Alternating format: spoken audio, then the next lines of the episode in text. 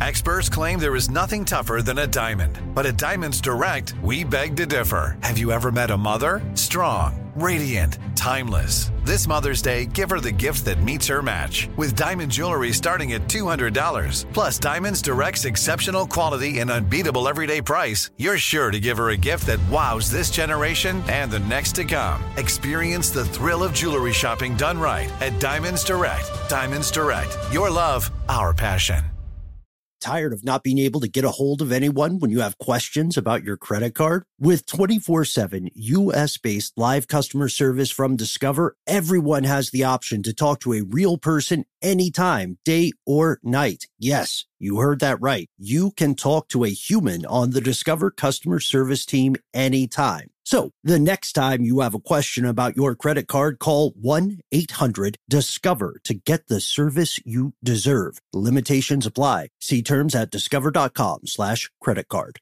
What's up? This your boy Lil Duval, and check out my podcast, Conversations with Unc, on the Black Effect Podcast Network. Each and every Tuesday, Conversations with Unc podcast feature casuals and in-depth talk about ebbs and flows of life and the pursuit of happiness. Unlike my work on stage, I tap into a more serious and sensitive side to give life advice and simply offer words of encouragement, yet remind folks to never forget to laugh. Every Tuesday, listen to Conversations with Unc, hosted by Lil Duval on the Black Effect Podcast Network, iHeartRadio app, or wherever you get your podcasts.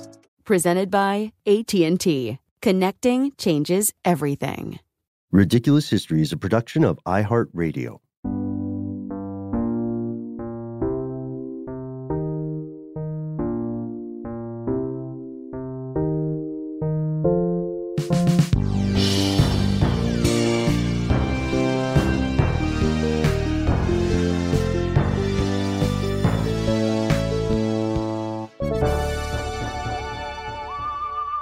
Welcome back to the show, Ridiculous Historians. Thank you, as always, so much for tuning in. That's our super producer, the one and only Max Williams. Give it up for him.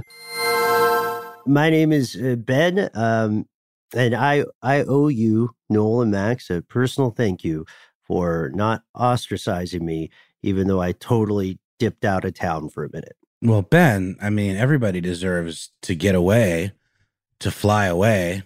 Mhm. Yeah, yeah. yeah. Well, that could, yeah, that could be that. Uh, I, I like that. I like that idea, Noel. I think maybe the one of the important things here is that uh, I, I left temporarily and uh, largely of my own volition. I'd say about eighty percent of my own volition. I didn't get uh, kicked out. Uh, have you guys ever got kicked out of anything? What an open-ended question.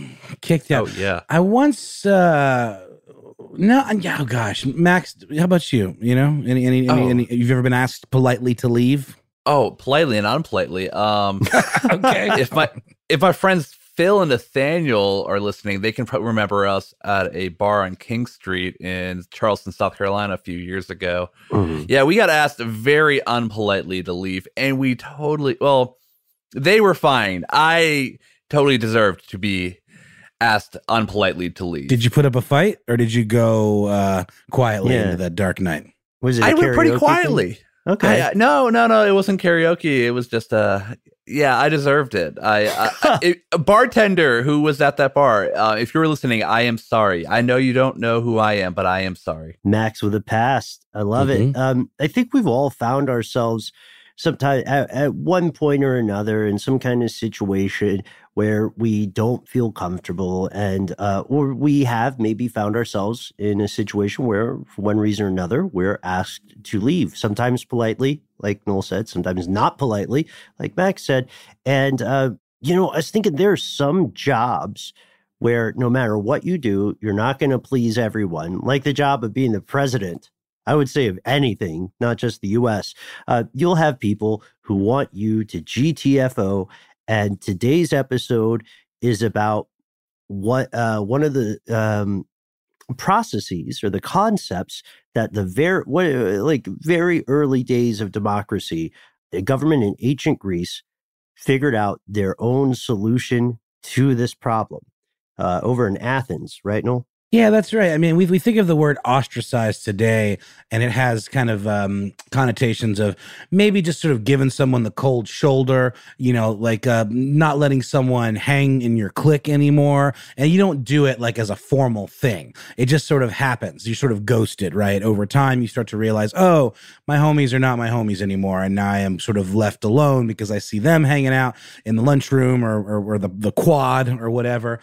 Um, hell, in, in the, by the water cooler and they are no longer including me. It is a form of excluding. But in ancient Greece and Athens, like you said, this was essentially a uh, borderline codified solution to keeping demagogues from rearing their ugly heads in politics, where there was a rule built into Athenian civilization, Athenian society that allowed them to exile a fellow citizen for 10 years if it was decided unanimously. Uh, we'll get to the official means of doing this, but if it was decided unanimously that they were a disruption.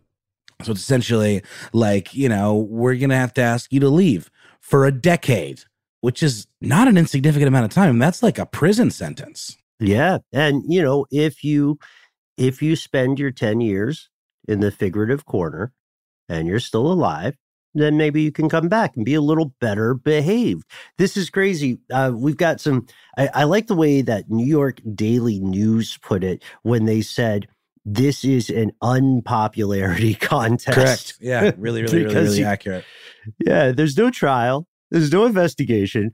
A bunch of people get together and they say, this guy's a real pill, or this person could be a danger to our democracy. Tell them to get out. And that specific phrase is also mentioned in the unpopularity contest is kind of also alluded to in smithsonian mag when they uh, quote historian james sickinger of florida state he argues that this was a way to get rid of like you said Noel, demagogues potential tyrants people who could damage or subvert the new fragile idea of democracy. This is what we're saying is you might have people who say, Hey, I felt ostracized from a social circle.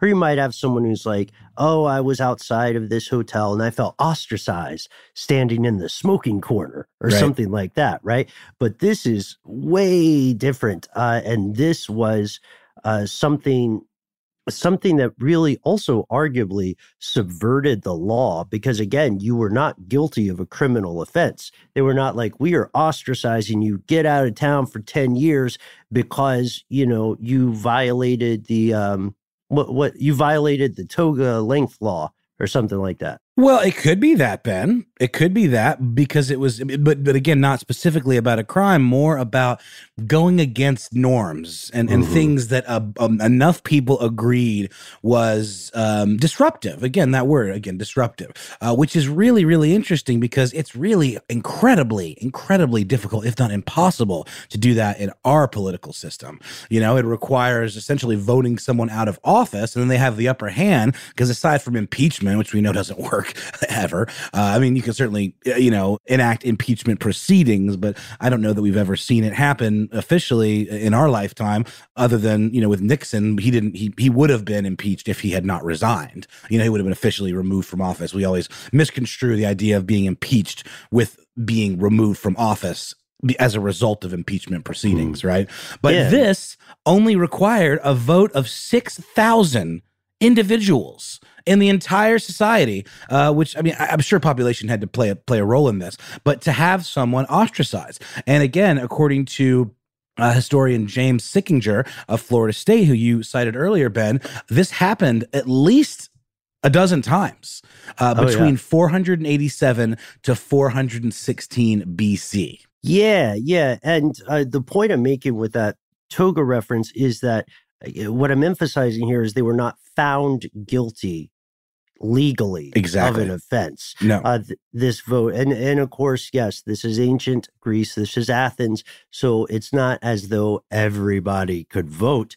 Uh, this this idea was um, it took place uh, soon after the Athenian forces won the Battle of Marathon against Persian forces in 490 BCE, and they were trying to curb the power of any rising tyrant.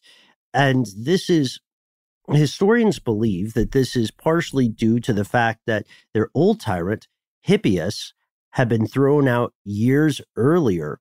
And when he was thrown out, this guy, get this, he went with the Persian fleet to the Battle of Marathon, and he hoped that when the Persians won, he would be uh, he would be in charge of Athens. He would be reinstalled in power in Athens, even though most of the people didn't want him there. A word about the voting. If you're a citizen in the city state of Athens around this time, that means that you are not foreign born, you are not a slave, and you are not a woman.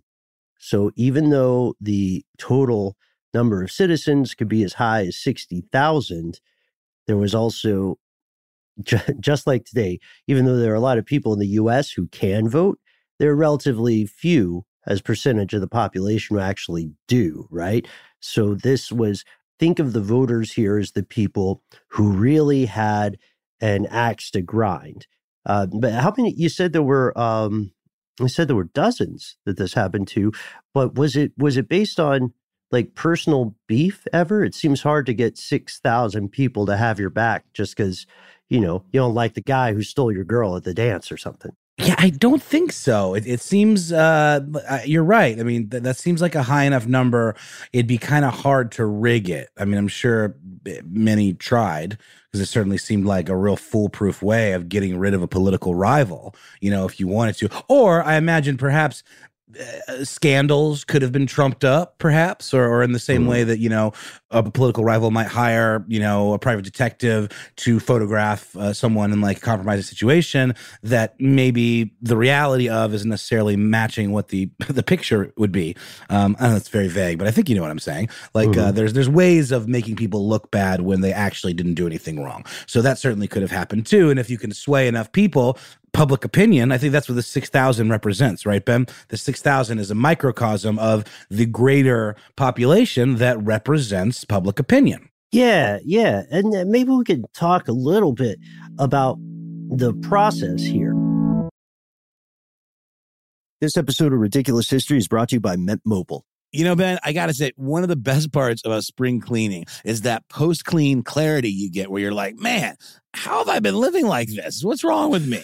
you're right. No, it's it's kind of like when you find out you've been paying a fortune for wireless when Mint Mobile has phone plans for 15 bucks a month when you purchase a 3-month plan. It's time to switch to Mint Mobile and get unlimited talk, text, and data for 15 bucks a month. To get this new customer offer and your new three-month unlimited wireless plan for just 15 bucks a month, go to mintmobile.com slash ridiculous. That's mintmobile.com slash ridiculous. Cut your wireless bill to 15 bucks a month at mintmobile.com slash ridiculous. $45 upfront payment required, equivalent to $15 a month. New customers on first three-month plan only. Speed slower above 40 gigabytes on unlimited plan. Additional taxes, fees, and restrictions apply. See Mint Mobile for details. Tired of not being able to get a hold of anyone when you have questions about your credit card? With 24 7 US based live customer service from Discover, everyone has the option to talk to a real person anytime, day or night. Yes, you heard that right. You can talk to a human on the Discover customer service team anytime. So the next time you have a question about your credit card, call 1-800-DISCOVER to get the service you deserve. Limitations apply. See terms at discover.com slash credit card. Me. Focus Features presents Back to Black. I want people to hear my voice and just forget their troubles. Experience the music and her story. Know this. I ain't no Spice Girl. Like never before. That's my daughter. That's my Amy on the big screen. I want to be remembered for just being me. Amy Winehouse, Back to Black, directed by Sam Taylor Johnson. Rated R, under 17, not a minute without parent. Only in theaters May 17th. Once a year, everybody would get together and decide whether or not to ostracize people. And they didn't have to just choose one person. It's theoretically possible that 6,000 male citizens could have gotten together and said, let's kick out 24 people because, you know, we don't like them. So, first, there would be a popular assembly of Athens, the ecclesia. And during the ecclesia, about 6,000 male citizens would vote whether or not to proceed with ostracization by just raising their right hand. So you could kind of just read the room when you looked out in the crowd, unless it was very, um, I guess, unless it was very tense. I feel like if you asked for the vote and it looked like everybody was raising your hand, then you've you've got the vote to go forward to the special meeting known as the Ostracophoria, which was the without getting into the weeds of the calendar. That was that was the next step, and then the voting was supervised by a council of 500 people and uh, nine highest officials in the land who are known as the archons. So Ben, I mean there were factions in these days, right? I mean this mm-hmm. is the earliest days of democracy, so there were parties, you could say. I mean, you know, there always have been, as long as people have uh, agreed to do things in a certain way, people have disagreed, you know. So I imagine, mm-hmm. but I imagine that 6,000, correct me if I'm wrong, would have been made up of not just rivals of that individual. It would have had to be some sort of coalition, right? Some sort of uh, across the aisle type situation. Otherwise, it would be just kind of a railroad job. Yeah, that's a really good point because it would be it would be strange to imagine that these 6,000 people all got along together on everything. But when it was time to do the vote, the vote was anonymous, something that Athens figured out way before the US if you've heard our our earlier episodes on voting in this mm-hmm, country. Mm-hmm. Uh, they they took this piece of broken pottery uh, and they scratched the name of the person that they wanted ostracized onto that piece of pottery. And a lot of this is coming from agathe.gr, which has a great breakdown of how this worked, uh, as well as pictures of actual pottery shards where they would write the names.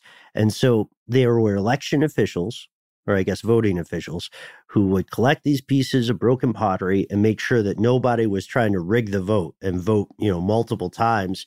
If there was a minimum of 6,000 votes cast, then the officials would announce which person had amassed the most votes. And then, boom, that person is kicked out, exiled. You cannot appeal this, by right. the way. Yep. totally uncontestable. Yeah, um, you get yeah. like they tell you, uh, uh, they give you a, a, little bit of time to get your stuff together and hightail it, right? I think they give you ten days to your 10 years to get your stuff together and get out of Dodge. Um, by the way, agathe.gr is the website of the American School of Classical Studies at Athens. Mm-hmm. Uh, and it overall is just a really, really cool, rich uh, resource. Highly recommended if you're into like this kind of classical studies. But I mean, this would have been the kiss of death, dude. Can you imagine?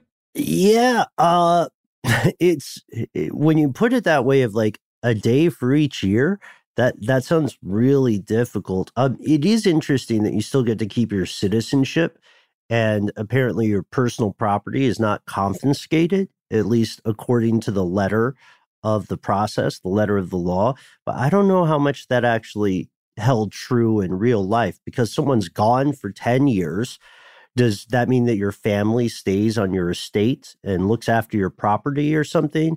Is it like a situation where you know your partner or your kids are like hey we'll uh try try to visit you we'll is that even allowed? Would that make them uh, lepers, you know, essentially, mm-hmm. or make them ostracized by default? We, we, didn't really see anything in the research, to my knowledge, that imposes this, you know, fate on family members.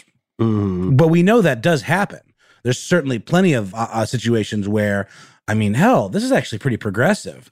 You know, typically eh, when you think of this kinds of situations where there's, you know, political beef or, you know, someone is seen as a as an undesirable usually they're just killed along with their family and all of their heirs. This is like a pretty thoughtful way of doing business. Yeah, it is. It seems surprisingly progressive. If you if you're ostracized but you're not like guilty of a crime, you don't go to jail, you don't get tortured, you don't get fined.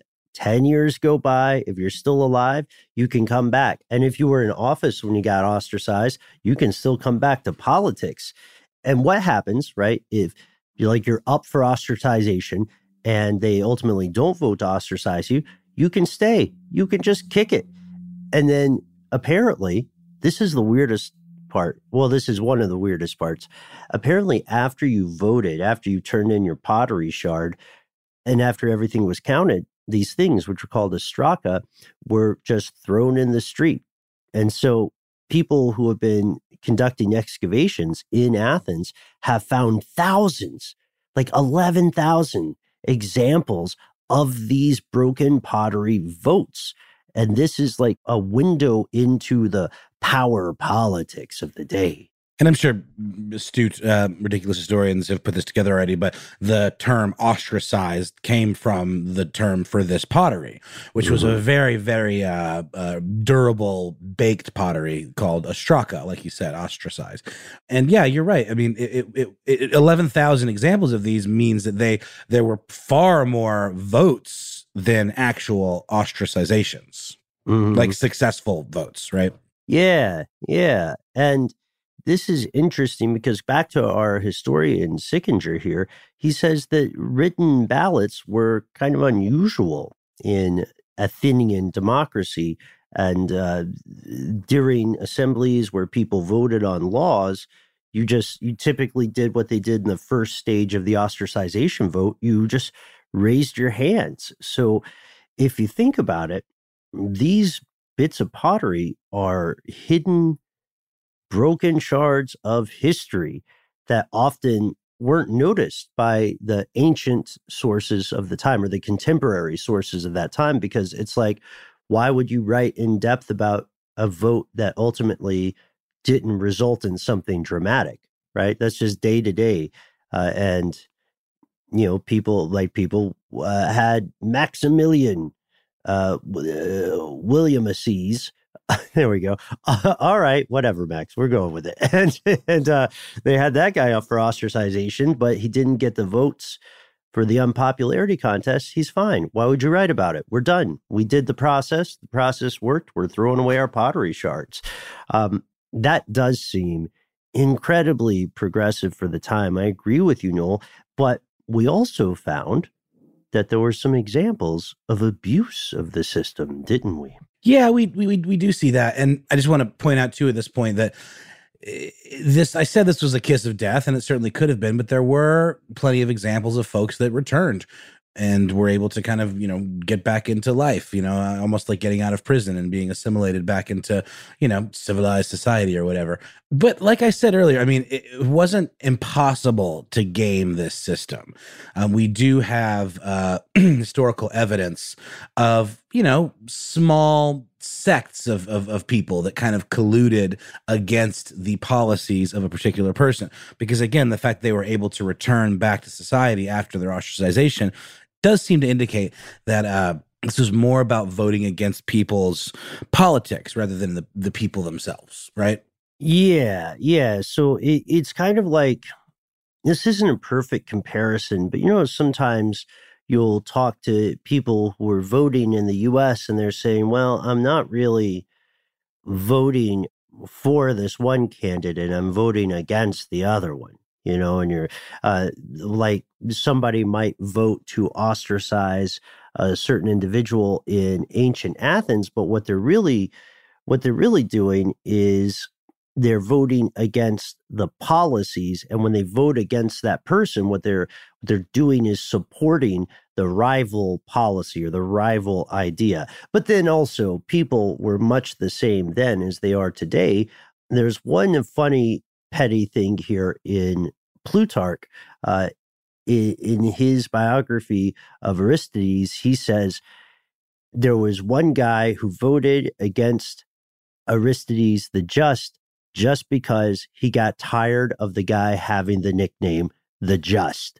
So it's like imagine you're deciding not to vote for someone because you're like, I don't know, I think his tie is pretentious. I think his tie insists upon himself um, I don't like the cut of his jib. That's basically it. You could vote to kick someone out for 10 years because you don't like the cut of their jib. That's absolutely right, Ben. And one example of potential abuse of this system was in the unearthing of 190 pieces of this ostraka pottery in a well near the Acropolis uh, of Athens, which we all know and love that amazing piece of architecture. Um, and the name Themistocles was written on all of them, but it was clear that it was done by just a few people's hands, just just a few different examples of handwriting. So they must have rigged it in some way, uh, done a little ballot box stuffing, as it were, right? Yeah, and and I first off, I think that's hilarious. I don't know why they did it, but it's such a, an obvious case of cheating. I, I do have to begrudgingly note that they put some work into it because scratching that name in the pottery is tougher than just filling in a little bubble with a with a number two pencil or or just writing something on paper. So they thought about it and they had to scratch that name 190 times. but uh maybe it's people handing out pre-written votes. I think that's one of the speculations, you know. Correct. And we have so many we as we said there are cases where this uh, system worked, we know that the first, like, actual real life ostracism wasn't held until 487 BC, uh, when a guy named Hipparchus, who was related to the tyrant we mentioned at the top, Hippias, he became the first person who was successfully exiled through the process of ostracism. And I think in the next two years, there were a couple more people, uh, and they were historians largely believe that these three guys, uh, Megacles, Callias, and Hipparchus, were all found guilty or thought to be guilty of supporting Persia. And so they were like, all right, well, you know what? Come back in 10 years. Tell us what you think about it then. But Noel, I have a question. If you're exiling people for the same perceived, you know, violation of norms or the same danger, what's to stop them from getting together outside of town?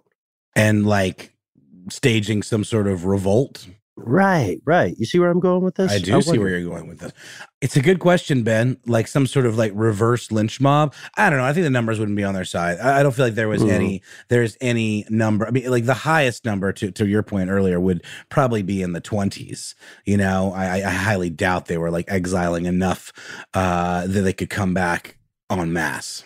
Uh, I see what you're saying. Yeah, and then it, uh, public opinion is already against them so much they would have to get help from a foreign power so if you if you look at this and you just think about the relatively snarky nature of people uh, you might fellow ridiculous historians assume that all of the prominent power players and politicians in Athens were at some point targets for ostracization or ostracism. You would be correct Ding ding. First prize to you. Even the legendary Pericles was a candidate for this uh, treatment. We know that when they held these votes, they often concentrated on just like two or three people who might get kicked out. But some, according to these shards of pottery, these ostraka, some people that scholars never even learned about anywhere else also got really big votes for ostracism. So uh, again, back to Sickinger, he says that writers from this time tend to focus on just the big names, the few big names. But if you look at these shards of pottery, you'll see there were a lot of people that didn't make it into the historical record otherwise that were a big enough deal for Athens to be concerned. Yeah, that's right. And um, we, you know, again, we learn all of this from archaeological digs, and our historian uh, Sickinger um, had this to say about exactly what you're talking about, Ben.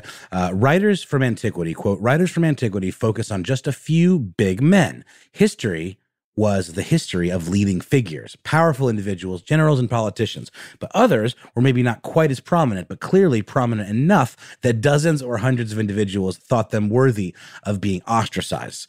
That's very interesting because uh, it sort of speaks to what you're talking about, Ben, I think what, what the biggest concern would be is if someone with a lot of sway, because we know that even though it only took 6,000 votes to ostracize someone, we're talking about a population that dwarfs that number.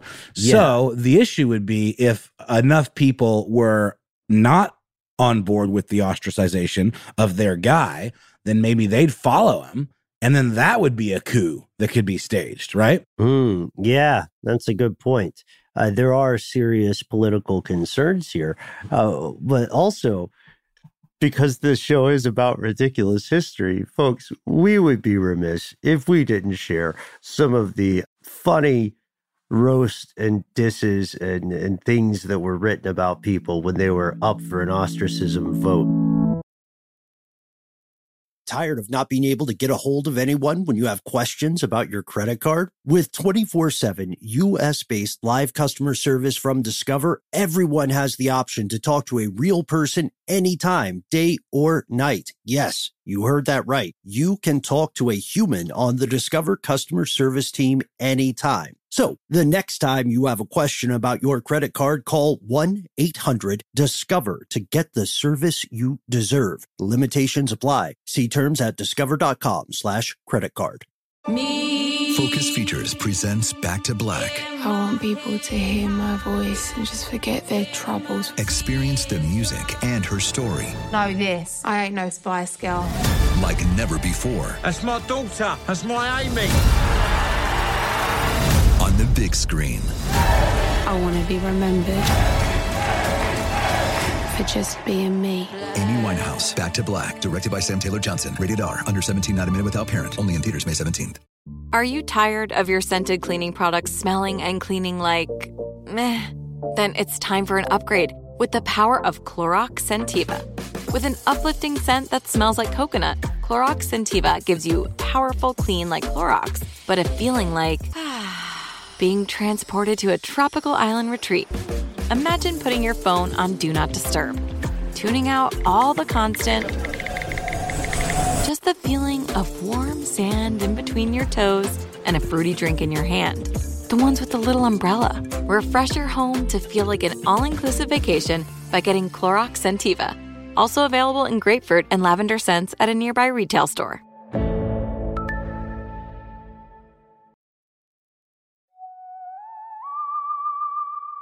You can see a lot of what Athenians thought about other citizens.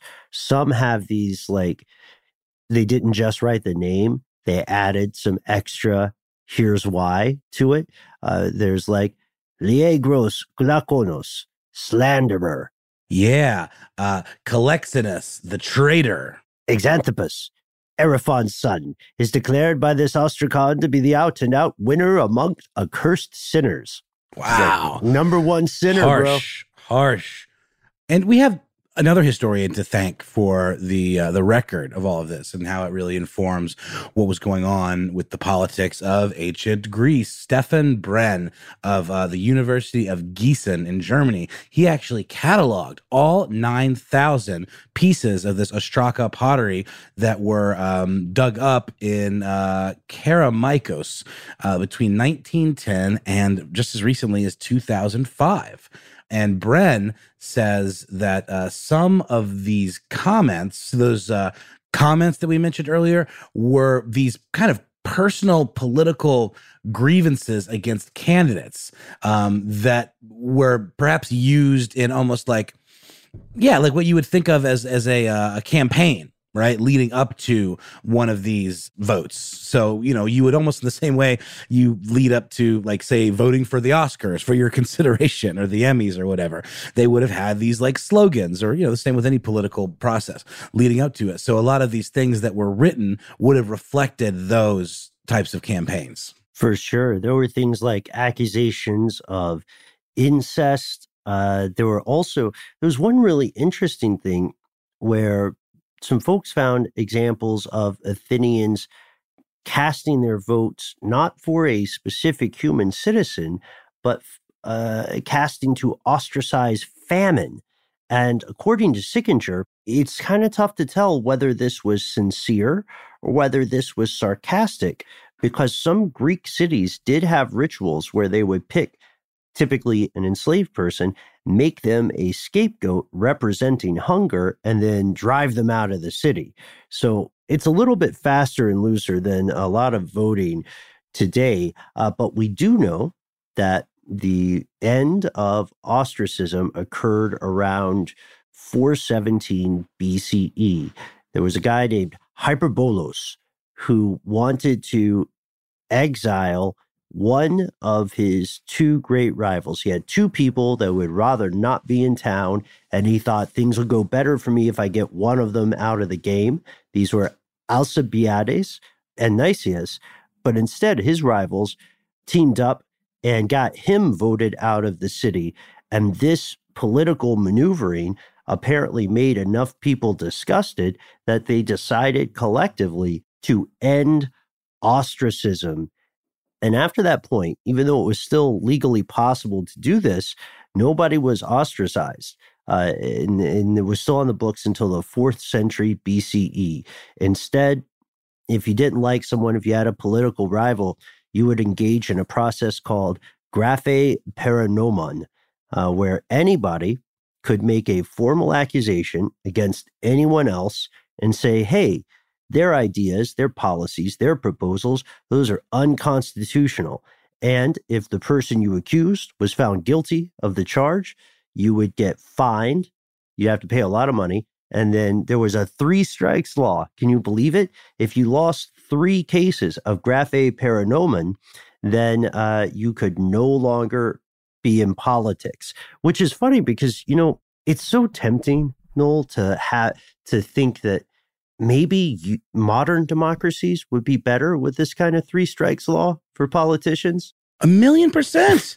I mean, we should have some sort of uh, mechanism like this. I wouldn't say, you know, leave the city for 10 years, but there should be some popular way to recall people that doesn't involve like all of this crazy uh, pedantic um, you know kind of bureaucracy that we have to deal with because again like we've seen with uh, uh, you know we're not a political show we're, we're not we don't right. we don't put our we don't wear our political views on our sleeves but i think we can all agree that there have been situations throughout history where perhaps we would have benefited if there was some accepted way of ousting someone at their very least kind of knocking them a couple rungs off of their pedestal you know for stuff that we would just consider absolutely unacceptable mm-hmm. yeah yeah and and uh to have consequences for some uh actions of corruption or so on like those consequences can frankly be hard to uh, uh hard to follow through with in many cases and this this is something that led our pal uh, Gabe to ask whether ostracism is worth a second look today. Uh, he was citing that New York Daily News op ed we mentioned at the very, very top of the show.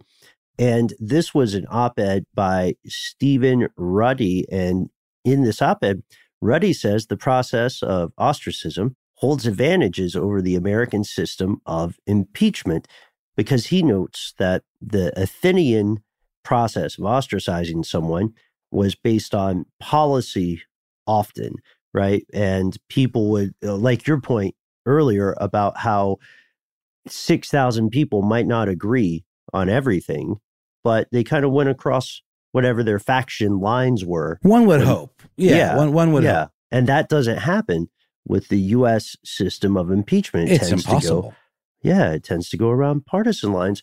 But with this, I think uh, we can see the very serious and progressive roots of a phrase that that a lot of us are kind of misusing in the modern day. I felt I told somebody that I felt ostracized for some of my okay, I'll admit stridently militant opinions about certain foods, you know? But that I, that wasn't ostracization. That was my friends uh, right. uh, saying, "Hey, man, you're getting real weird about quesadillas." I was still allowed to sit at the table. Well, that's called an intervention. That's not. That, that's right. the people that. That's people that care about you and want to make sure you're okay. They want you around. They just thought you maybe went a little too far down that quesadilla rabbit hole, Ben. But ben, think, we just want to help you, man. We love you, dude. We love you. We love you. I, I think I no Matt, I think we could have so much fun if well, how do we define so much fun for us if we're hanging out with some of our coworkers or something and some like we'll just pick a point. They they have an opinion about something. It could be alex williams who composed our track. Alex says something and then the three of us could exchange significant glances and i'll bring the pottery shards. And we can put out pottery shards. Yeah we'll, we'll, we'll hit up pottery barn I think yes. all we would need would be one of those big planters, you know, and that's that'll be enough for for our vote. just we don't need six thousand though. I think that seems a bit much within our little podcast sphere. Maybe twenty. Would 20 mm-hmm. 20 is ambitious on its yeah. own. Yeah mm-hmm. i think that's great. But uh but let us let us know what you think folks. Uh, we'd love to hear from you. Uh, we'd love to hear what you think about the process of ostracization or ostracism uh, whether it should return in the modern day. Uh, you could tell us all about it on our facebook page ridiculous historians you meet the best part of this show your fellow listeners. Uh, also uh, we have an email address right? We absolutely do. It's real. Uh, you can write to us at ridiculous at iheartmedia.com. Uh, I don't think people are, we need to start like maybe saying this at the top of the show, Ben. I still don't lo- get the emails. I set up the email. I don't get the email. This is crazy. Ben, you're I, once again being punished for being an honor student. I friend. vote to ostracize IT. Ostracize IT. I love that. That's a good slogan. Second. Good chant. Um, yeah. We, second. We thirded. Should, thirded. We should thank some people. Right? Doesn't that mean we have a quorum? Isn't that a quorum what we have here? We have a quorum. I forget parliamentary procedure, but we will thank some people we definitely do not want to ostracize. That's, of course, you already mentioned Alex Williams, mm-hmm. uh, who mm-hmm. composed our theme. Max Williams, super producer uh, of the year, of the century, of the millennium um, you would have been a really great Greek praetor or something. You know, one of those like dudes that wears the robe and just holds up two fingers and looks very like a mystic. Yeah, uh, I think you would also have been a great orator, Max. Uh, you've got some gravitas about you. Uh, speaking of gravitas, of course, big, big thanks to uh, Casey Pegram, Christopher Hasiotis, Eves Jeffcoat, our shining star of research, Gabe Luzier, and uh, Noel, I have to ask you, Max, I have to ask you, my last question for the day. Real talk. Would you vote to ostracize the Quister? I don't know, man. I kind of miss the guy. Yeah. Yeah, we should Let's let him stay. Him. Let's let him All stay. Right. All right. Nobody tell him we said that, but yeah, agreed. We'll see you next time, folks.